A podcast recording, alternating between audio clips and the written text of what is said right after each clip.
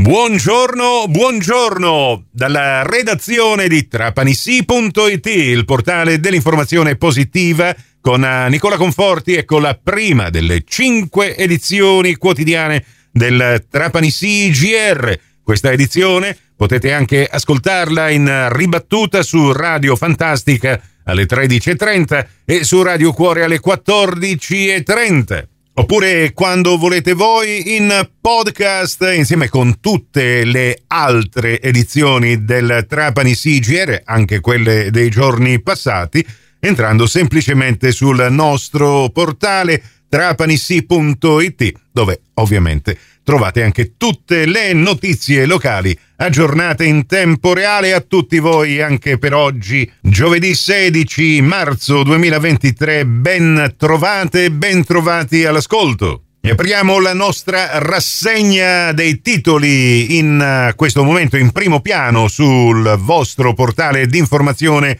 locale, la notizia del giorno riguarda l'arresto da parte dei carabinieri di altre due persone che sono da considerare tra i favoreggiatori della latitanza di Matteo Messina Denaro. I due sono indagati in concorso per favoreggiamento personale procurata in osservanza di pena, reati aggravati per aver agevolato anche tutto il sistema malavitoso di Cosa Nostra. Intanto sono già passati due mesi, era il 16 gennaio di quest'anno quando veniva catturato a Palermo l'ex super latitante e da allora le operazioni per cercare di capire come abbia potuto per più di 30 anni restare nascosto ma operativo il super boss di Castelvetrano Matteo Messina Denaro da parte degli inquirenti continuano e adesso, come ci dice nel suo articolo Ornella Fulco,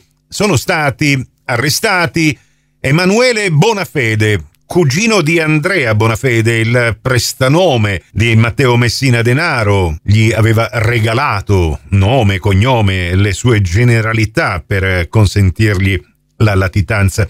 E insieme con Emanuele Bonafede arrestata anche la moglie Ninfa Lancieri. E come leggiamo nell'articolo, attualmente sono in corso diverse perquisizioni in tutta la provincia di Trapani.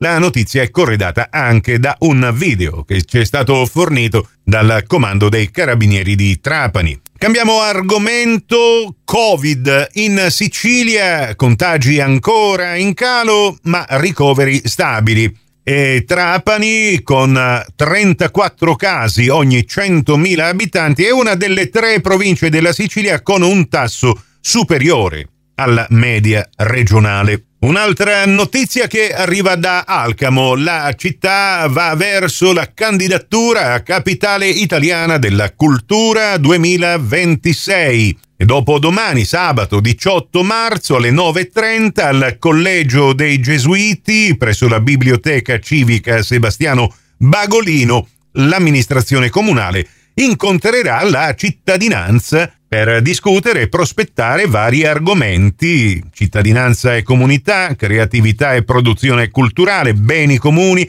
e governance degli spazi pubblici, patrimonio culturale e identità dei luoghi e innovazione e nuovi linguaggi. Altri particolari e, tutti i link per poter effettuare l'iscrizione e partecipare a questo incontro nell'apposita news che abbiamo pubblicato su trapanisi.it. Parliamo di un altro evento, Trapani incontra Trapani.